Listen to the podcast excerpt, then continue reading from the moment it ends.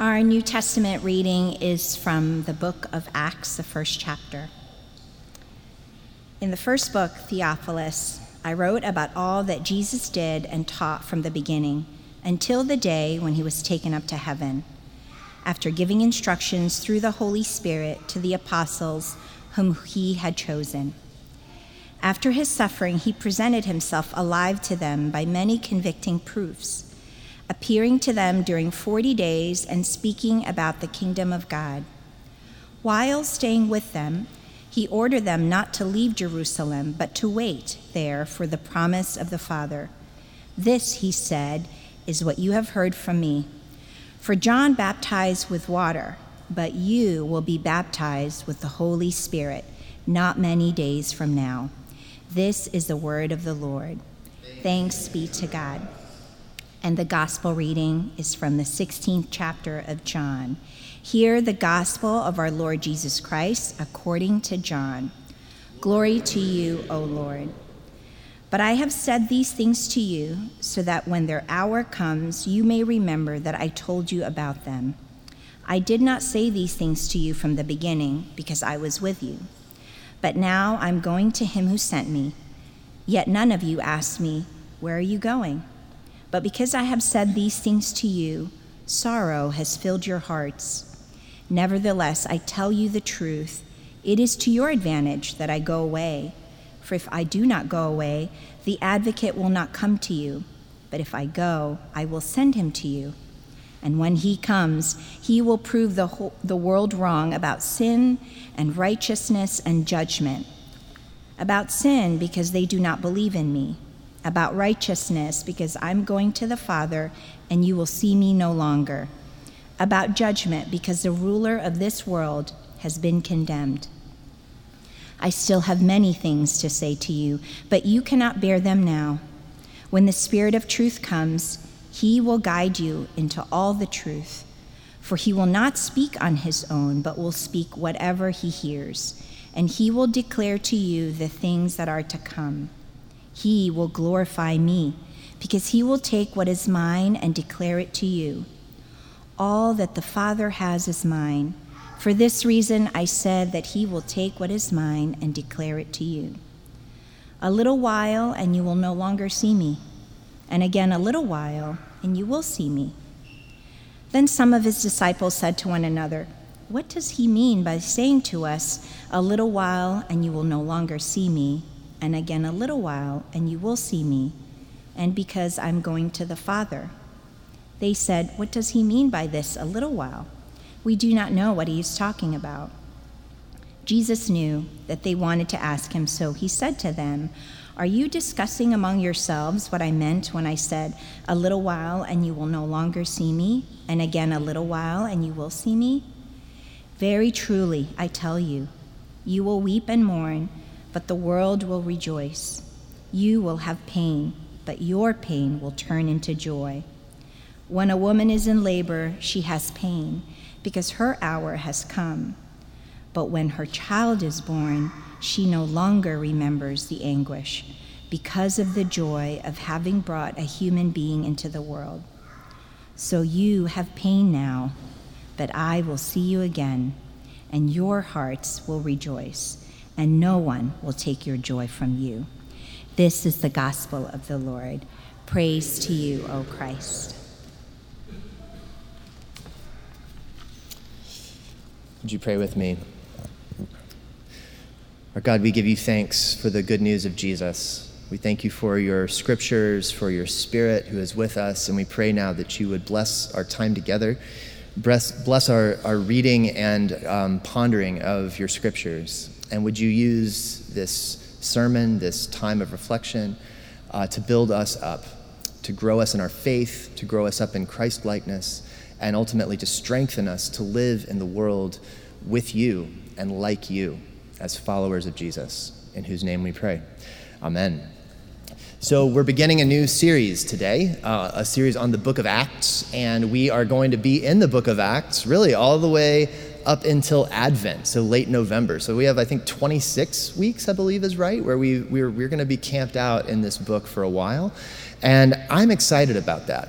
And one of the reasons I'm excited about that is because Acts is one of my very favorite books in all of Scripture.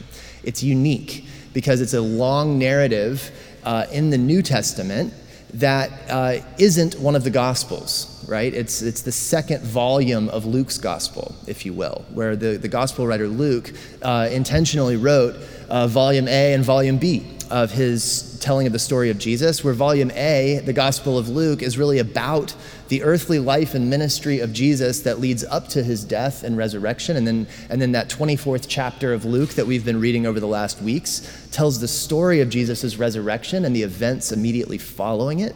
Uh, we've, we've done the, uh, the slow trek through that chapter in recent weeks. But then Luke's next volume, this book of Acts, tells the story that moves forward from there. So, what happens when Jesus, the risen Jesus, appears?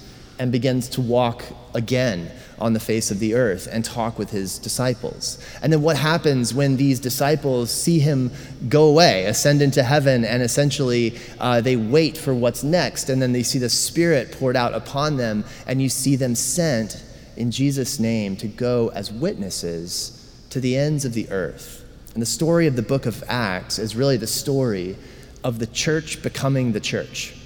It's the, this little band of disciples being fully empowered with the very life of God, the Spirit, and sent with the commission of Jesus to go out into all of the world, to bear witness to Him, to bear witness to His kingdom, and ultimately to participate with God in the beginnings of this movement of the renewing of all things. It's a wild story, it's a beautiful story. Uh, there are painful moments, there are super weird moments. Uh, it's a thrilling read, and I'm excited to be able to do it together over these next months. And so we begin today just with these first five verses of this book. Uh, and I just want to begin our series by sort of stepping back and maybe thinking about what this book in general is to be for us. And then we can get into the, the content of these few short verses. But you know, we've been talking a lot about renewal in the church over the last year or so, and sometimes we talk about it in terms of looking out there in the world and recognizing that a lot has changed in recent years. Uh, and the place of the church in the world has changed a lot in recent years. You know, if you go back in time about 70 years in this country, uh, you know, the church was a relatively respected institution, and about two thirds of people would have experienced positively an invitation to come to like a church potluck or something like that. If you were just to uh, invite your neighbor to church, you know, about two thirds of people would have thought, oh, that's nice. And maybe they'd come, maybe they wouldn't, but, but it would have been a generally positive, hospitable invitation. Fast forward to the 1980s, that number has shrunk from about two thirds to about one third where you know there's a growing resistance to the church as an institution uh, for lots of reasons, right? I mean, you know, increased disillusionment after the world wars as people have seen human atrocities in ways that have made them question the possibility of a good God, the existence of a good God in the face of such suffering and human evil. And also, there's been just real hypocrisy in the church exposed, abuses by church leaders, and just real heinous acts and real things that begin to diminish the credibility of the church as an institution. And of course, we have more of those stories from more recent history as well. So by the time you get to the 1980s, it's about one third of people in this country would experience positively an invitation to come and maybe participate in something that's happening. Fast forward to 2019, just before the pandemic, the last time where we have kind of real good data on this stuff, and that number has shrunk from the two thirds that it was in the 1950s to the one third that it was in the 1980s, now down to about seven or eight percent of people uh, in 2019 who would experience positively your invitation to come along and come to a church event, a picnic, a potluck. Nothing fancy, right? But just some sort of hospitable event, a place to share food and conversation. Which means about 93% of people would experience such an invitation negatively as some sort of like manipulative act of like you're trying to get me to buy something or you're trying to get me to convert or you're trying to get me to join your club or something. It feels manipulative, it feels coercive, it feels imperialistic to 93% of people by 2019. That number's I don't know if it's increased or decreased. Uh, I don't know what the COVID effect is, but, um, but where we are today is certainly a very different place than where the church was when many of us were children, or when your parents were children, or when your grandparents were participating in the church, if they did. And so sometimes we talk about the need for renewal in the church by looking out there at the world and saying, okay, the, the world needs the church to be renewed in its own apostolic charter and vision because the world doesn't want to come in here to listen to what I have to say or to what you have to say. They don't want to come in here because they don't, they don't sense a hunger for what it is that we offer. But sometimes we talk about the need for renewal from within. It's not looking out there at what the world needs. A church that's renewed that can show up helpfully in the world among those who aren't looking for God or looking for church or aren't thinking about their lives in that way. But sometimes we talk about it from within, of recognizing that when we ourselves have allowed just our, our life of faith really to be defined by, I come to a thing at church. This is what I do. I, I attend, I come. Maybe I participate in this or that activity. That is not the depth and fullness of the vision that we get in the New Testament for the life of the body of Christ, right? And that's kind of the spirit behind the resurrection rhythms that we've launched in this Easter season is recognizing, hey, we long for more in our life with God. We long for more in our life of discipleship. We want to become more those people that we long to be, living this beautiful and compelling life the way Jesus did. And we can recognize that that life of discipleship has a worship dimension to it, and has a community dimension to it, and has a mission dimension to it. God calls us to love God, to pray, right? To be connected and communing with God, to be experiencing divine life in worship. God also calls the church to be a unique kind of family, and this one anothering work of the community of faith, we're called to love one another and to be engaged in life together in the community of the body of Christ in a way that is replenishing to us and beautiful to anyone who would observe it. So there's this community aspect. But then the mission aspect is also so vital because God is up to something in the world. God is the one who is up to the business of making all things new of restoring to health and wholeness an entire, an entire world and an entire humanity that has fallen under the iron fist of human selfishness and greed and violence and hatred, loneliness. God is in the business of uniting all things in Christ and in Him making all things new. God is a God on a mission and so to get connected to this God and to follow Jesus into the world will inevitably to, fo- to be to follow him not into just some Christian bubble that insulates us from the things that we find to be maybe threatening or challenging or scary, but it will be to follow him into that world to be a blessing to be neighbors who show up well in the lives of our neighbors, to be coworkers who show up well in the workplace and with our coworkers, who live beautifully on this life of mission with God, making all things new. The renewal that we long for, the renewal in the church that the world needs in order to experience the blessing of God through us, it's all the same thing.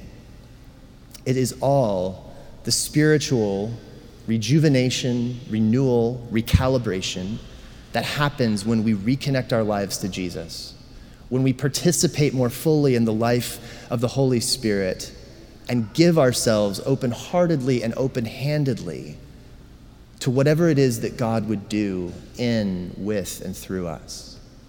In other words, it is to get reconnected as a people to the apostolic charter of the church that Jesus gave that original group of disciples at this moment when he's been raised from the dead and he calls them to gather and he says, Stay and wait right here.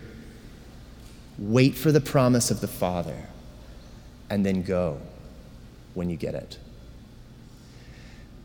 We join the story of this early band of disciples here at the beginning of the book of Acts at this time because we recognize that we need what they needed.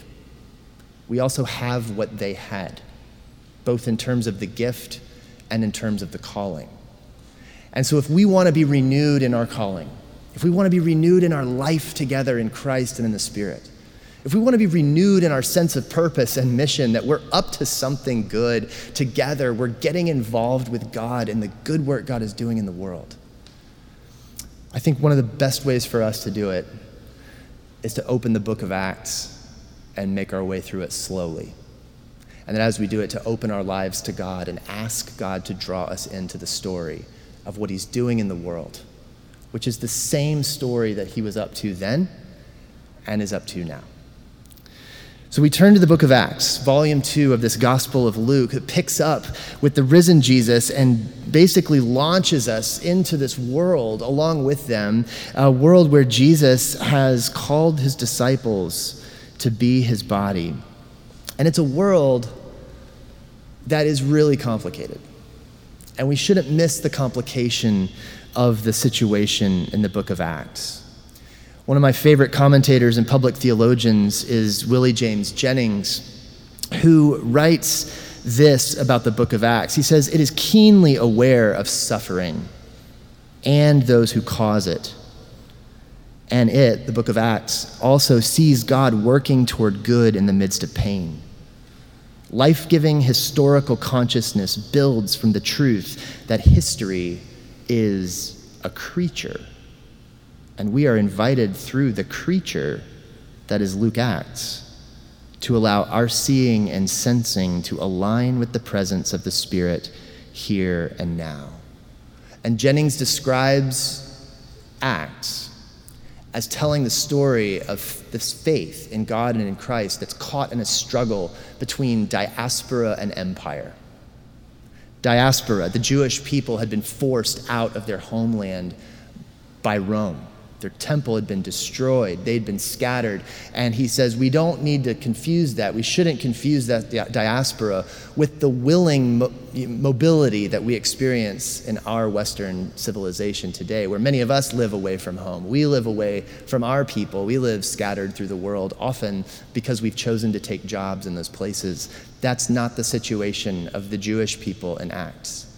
They've been hammered by the most powerful empire in the world, and they live in fear and displacement, and they live one day away, one breath away from being told that they are a dangerous other who needs to be eliminated. And so there's a struggle for survival that the Jewish people are fully engaged in, and there's a fixation on securing a future for their people. And a significant population among whom this story is unfolding is that population of the Jewish people who are suffering and scattered under the tyranny of Rome. But another significant population that is involved in this story, and this is a really important part of the context of this episode that we'll be reading of, that's told in the book of Acts, is the, is the empire itself. It's the non Jewish people, it's the Greco Roman people, it's the citizens of the empire, it's the people who participate in the religion of the empire, it's the people who are empowered, people who are caught up in the power and the possibility of empire or as Jennings says, this, the power and possibilities of empire and of building a world ordered by its financial, social, and political logics that claim to be the best possible way to bring stability and lasting peace. Diaspora and empire. And Jesus shows up in that context, proclaiming the kingdom of God. Neither the triumphalistic kingdom of Rome nor the despairing kingdom of Israel that is trying to figure out its sense of self, but a new thing that God has done from within Israel and in the midst of Rome by a different power. And Jennings writes this He says, Who could possibly imagine life, a good life, apart from diaspora or empire? To imagine whole life, good life, apart from diaspora or empire comes only by the Spirit of God. We must hear in the Acts story the pathos of life caught in the grip of diaspora and empire, of people angry, confused, and frustrated as the resurrected Jesus calls them to envision the new creature in the Spirit, which is a mind altering new life together. Fundamental to that new reality is the joining of Jew and Gentile. In other words, the story that's going to unfold in the book of Acts is a bringing together of a profoundly divided people And it's bringing together profoundly divided people, not on the grounds that either group is presupposing as necessary as the grounds of their unity. But rather, Jesus is going to show up and bring together two completely unjoinable people groups. People who are impossibly divided. People who hate each other, who ruthlessly seek to eliminate the other. One from a place of power, one from a place of a lack of power. And Jesus shows up to do a new thing. And the relevance of that for our moment is hopefully obvious because we live in a profoundly divided moment. And there are all kinds of real, real ills that are worth lamenting. There are real abuses of power that must be stopped. There are real grievances that must be heard and lamented and healed, real wounds that must be healed individually, socially, systemically.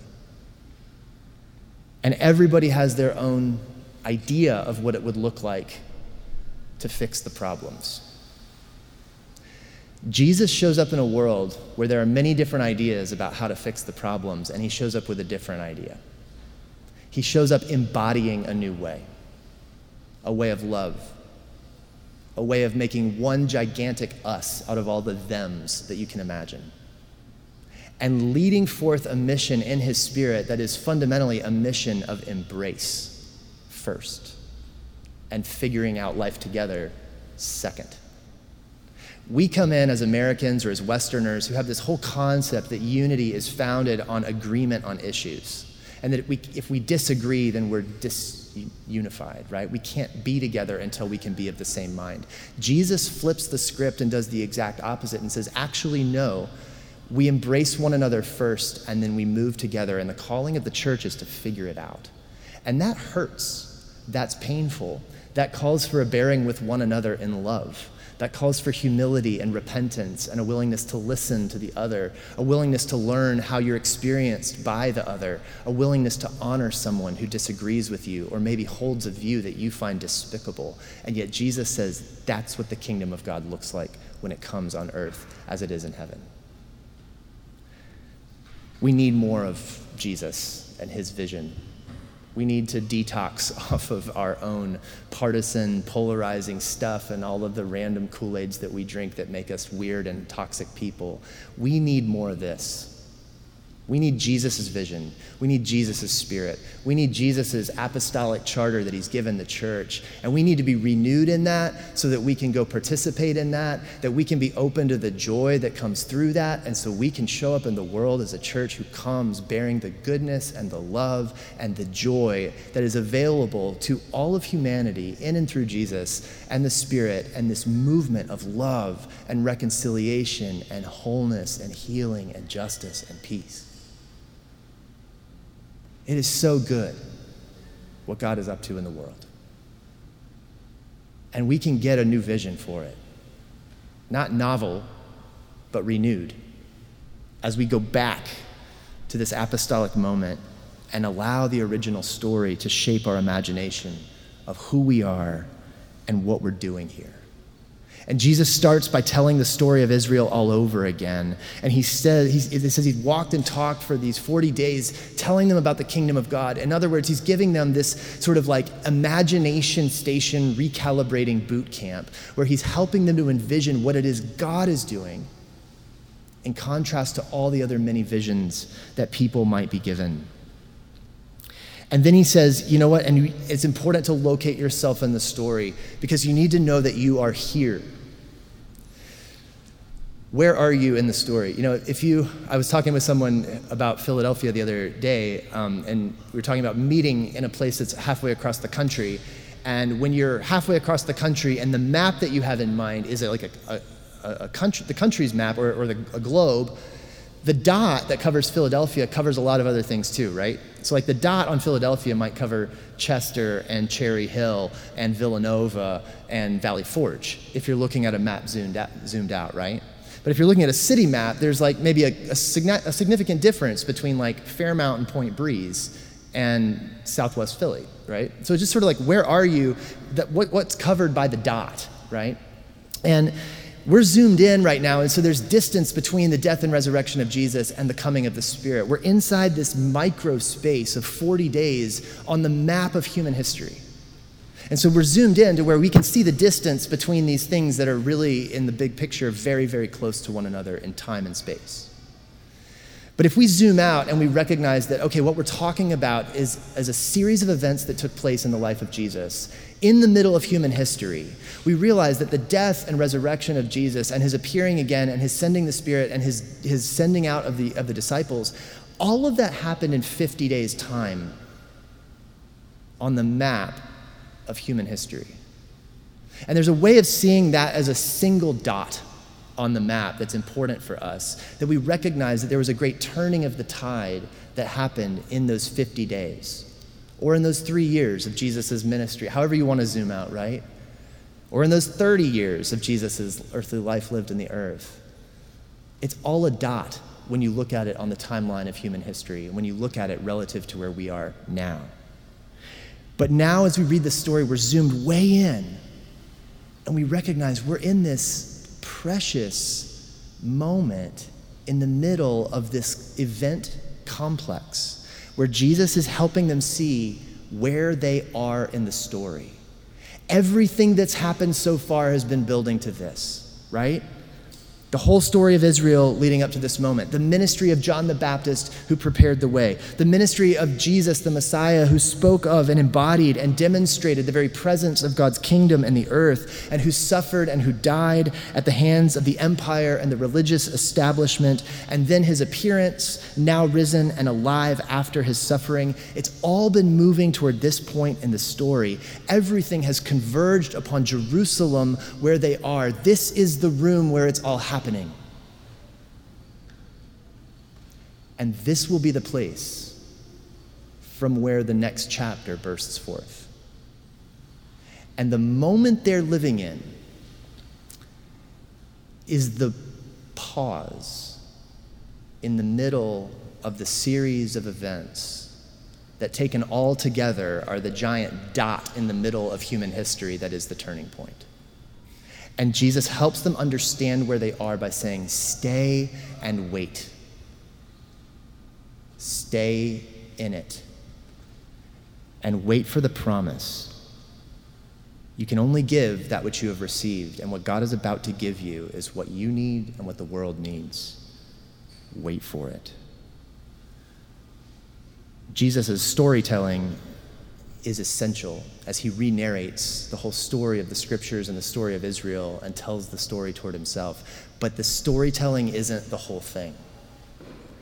The Spirit, the very life of God, is what the disciples will carry into the world. And it's not going to be on the power of their ability to explain or to argue that the kingdom moves forward. It will be on the fact that they carry in themselves the very life force of God. If we're talking about football practice, you would say you have to catch the ball first before you can run with it.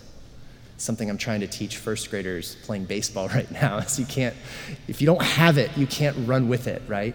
Jesus is saying, stay and wait. You're about to receive the gift. And when you receive it, then you run with it. And so they stay and they wait. And what will come next is the, the great giving of the Spirit at Pentecost.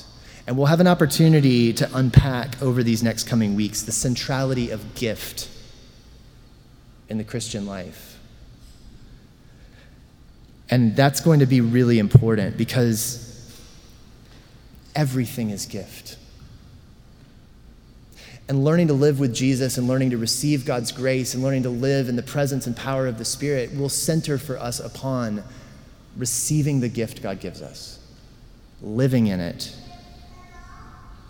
practicing receiving the gift. I've been reading a great book called Spirit and Sacrament by Andrew Wilson, who's the teaching pastor of King's College in London, which is where we get our lessons and carols service format from. Um, but he has so many lovely things to say about gift. But one thing that he says as he's unpacking that, like, it's all about gift, right? When we talk about the life of Christ, we talk about life in the Spirit, we're talking about what we receive from God. And so much of what Jesus talked about is all hinging on this. Then comes the Spirit, Wilson writes. Jesus spoke about this gift more than any other, bursting with anticipation. Just a little while, and I will come to you. I will ask the Father, and he will give you another helper to be with you forever. It is to your advantage that I go away, because if I don't, the helper won't come. I give you my peace. He will lead you into truth. You will receive power. You will witness to me all over the world. Promise, presence, power, proclamation, peace, prophecy, perseverance, Pentecost. From the moment the Spirit is poured out, accompanied by the stormy winds and fiery tongues, he's described as a gift and one on whom Christian experience centers a gift for all who repent and get baptized, a gift money can't purchase, a gift now poured out on the Gentiles, given to guarantee our eternal inheritance, given to shed abroad the love of God into our hearts, given to make us know, make us feel that we are children of God. The gifts of the Spirit may be controversial, but the gift of the Spirit is as unifying a doctrine as there is. And Wilson says there are four responses that the gift calls forth from us thankfulness, worship, stewardship, and pursuit. Thankfulness, where we assume a posture of gratitude, shift our perspective from scarcity to abundance, a posture that pushes against envy and greed and comparison and opens us to joy that grounds us worship that shifts our perspectives from the good gifts to the goodness of the giver. To borrow an image from C.S. Lewis, to follow the sunbeams back to the sun, and a dynamic that keeps us from idolizing the gifts themselves. Stewardship, which is the one Jesus himself gives most attention to in his parables, where we talk about stewarding the gifts God gives because they don't belong to us our money, our time, our relationships, our gifts. God calls us to steward them, not to possess and rule them. He also calls us to steward our spiritual gifts and the very gospel itself. And then pursuit. This is maybe a little bit less intuitive to us, but Jesus actually teaches us, as we give thanks for the gifts that God gives us, to pursue more of them. Now, if we were to receive a generous gift from a person, we might think that then asking for more would not be an appropriate response, right? But that's because a person is someone with limited resources, where if they give you more, they're limited in how they can give that forward to somebody else. But that's not God's issue. God is inexhaustible in his supply. And so to seek more of God is simply to seek more of what He has to give, seek more of what He's given us to share, seeking the future fullness that He's promised. And we recognize that we're dynamically caught up in the movement of God who does this and who teaches us to do this. We'll unpack all these things in the coming weeks, but I just want to leave us today with this vision of a renewed view of the world right? That we live where the you are here dot for us is not the same as for these apostles. We live 2,000 years forward into the future from their moment. Yet we are still organically connected to that moment, and we're still organically connected to the future hope that they anticipated. We wait as they waited. We seek the Lord as they sought the Lord. We wait for the Lord as they waited for the Lord. And it's in that posture of watching and waiting and seeking and opening ourselves to receiving what God would give us that we become renewed in God's presence and caught up afresh in his renewing movement in the world. And so, my prayer for us as a church as we sit with the book of Acts over these next weeks is that we would allow it to do its work on us, that we would open ourselves to the God who is active in its pages and that as God renews our vision for what He's doing in the world, what the church's place is in the world, what our place is in the church, that we would get more of God, that we would become more like Christ, and that those in our lives, our neighbors, our coworkers, our families, our friends, would begin to experience in us more of the fullness of the life of God that we carry in our bodies, in our stories, a life and an activity of God to which we can bear witness as those who follow Jesus into the world. Would you pray with me? Our God, we give you thanks for every good gift. And we pray now that you would remake us in the likeness of Christ, to be thankful, to be worshipers of you, to be stewards of the good gifts you give, and to seek more of them as we seek more of you. Not that we may grasp at some prosperity or something that we want for ourselves, but that we would seek the fullness of your kingdom on earth as it is in heaven, that we may share more abundantly of the life and the joy and the peace that you promise and that you bring. Give us that gift, we ask, through Christ our Lord. Amen.